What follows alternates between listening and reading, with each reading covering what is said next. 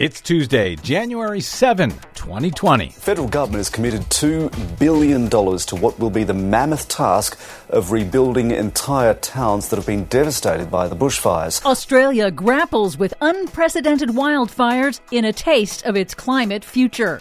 Climate change intensified deluge floods Jakarta. Plus, that part of the world is still very important for the price that people will pay yeah. here at their gas tank. Buckle up. Trump's escalation of tensions with Iran is spiking oil prices. All of those escalations and more straight ahead from BradBlog.com. I'm Brad Friedman. And I'm Desi Doyen. Stand by for six minutes of independent green news, politics, analysis, and snarky comment. And in the meantime, our political leaders have been doing their best to avoid addressing the role of climate change in making those bushfires more severe. Hey, Australia, we know the feeling.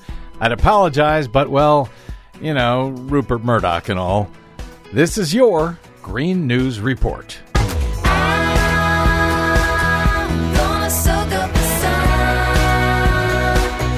Okay, Desi Doyen, we have been off for a couple of weeks, so um, Happy New Year? Mm, not so much in Australia. Oh, uh, yeah. A smattering of rain has provided only a tiny reprieve from unprecedented bushfires that have been sweeping across the east coast of Australia for months amid record heat and drought. At least 200 fires are burning in southeast Australia alone. As of airtime, at least 24 people have lost their lives, more than 1,500 homes incinerated. Hmm. The Australian military is assisting in evacuations and firefighting and the impact on Australia's unique wildlife is devastating. Experts estimate the fires have killed more than 400 million animals and pushed threatened species like koalas further into extinction. They warn that these repeated bushfires risk destroying the ability of some landscapes to recover. And Australia's bushfire season isn't even at peak yet. And I think Australia's politics are not unlike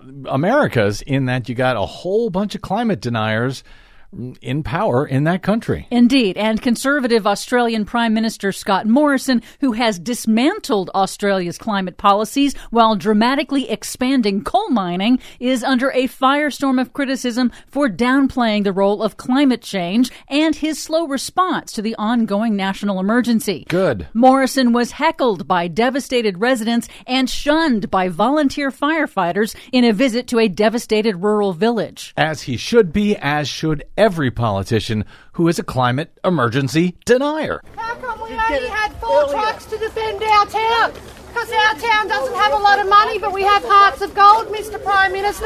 You're an idiot, mate. Oh. You really are. You are out. Bushfires occur in Australia every year, but this season began very early in September and is significantly worse than past years. Years ago, Australia's scientists predicted this extreme bushfire scenario, warning the increase in hotter and drier weather plus changes in monsoon rain patterns would make bushfires more intense and more widespread. Scientists, what do they know? 2019 was both the hottest and the driest year year ever recorded in Australia. And on ABC Australia, climate scientist Dr. Michael Mann warned that the fires will get worse without climate action. You know, we're already seeing catastrophic impacts. You can imagine how much worse it'll be if we allow the planet to continue to warm, if we allow the continent of Australia to continue to dry out. This is just a taste of what's to come if we don't act. In Jakarta, the capital of Indonesia, the death toll continues to rise after weeks of torrential downpours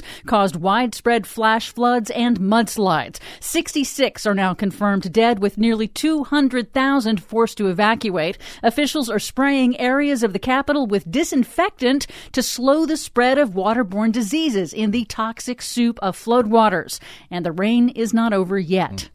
Finally, heads up for consumers. Oil industry experts are warning that President Trump's assassination of Iran's top general could roil global oil markets, and it's already goosed crude oil prices a bit. Iran has pledged retaliation, raising fears that it might attempt disruptive actions targeting oil production in Iraq or Saudi Arabia, or targeting the strategically important Strait of Hormuz in the Persian Gulf, a choke point through which 20% of global oil is is shipped. The world currently has an oversupply of oil, and it's early yet in the conflict, but previous oil price spikes have helped tip the U.S. economy into recession. You know who's not worried about the spike in the price of oil? Who? Oh, Tesla owners, hybrid car owners. You know, buy yourself an electric car, you don't have to worry about this madness, sort of. For much more on all of these stories and the ones we couldn't get to today, please check out our website at greennews.bradblog.com. Find, follow, and share us planet-wide on the Facebooks and the Twitters at Green News Report. And don't forget, the Green News Report is 100% listener supported. Thanks to you, we're on your public airwaves. Please stop by bradblog.com slash donate to help keep us going. I'm Brad Friedman. And I'm Desi Doyen. And this has been your Green News Report. Happy New Year. Electric car on road so dark to change the end, rewrite the start. Electric car, so good so far.